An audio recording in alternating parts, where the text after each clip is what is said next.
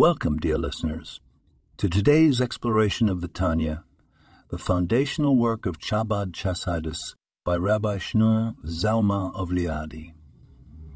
Let us delve into a concept from chapter 41, which speaks to the heart of every individual's spiritual journey. In this chapter, we encounter a profound teaching about the struggle within our hearts. The Tanya talks about two souls, the Jedi soul and the animal soul, each vying for control over our actions and thoughts. At times, it may feel as though we are caught in an unending battle, with our higher aspirations clashing against our baser instincts. Yet, the Tanya offers a refreshing perspective. It is precisely through this struggle that we can achieve true spiritual greatness. Our sages teach that the purpose of our existence is to make a dwelling place for GD in the lowest realms, meaning within our mundane reality and physical world. The struggle is not a sign of failure, but an opportunity for elevation.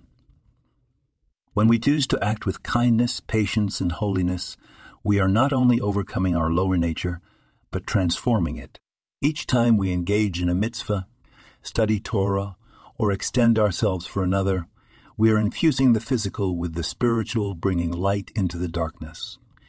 This message is highly relatable to our everyday life. We all face challenges and internal conflicts. The Tanya encourages us not to be disheartened by this, but to see it as our unique mission. With every positive choice, we contribute to the ultimate purpose of creation, bringing us one step closer to a world filled with divine awareness. Remember, the struggle is not a curse. It is the canvas upon which we paint our personal path to spiritual achievement. Let us embrace our challenges and transform them into stepping stones towards our greater self. Thank you for joining me today.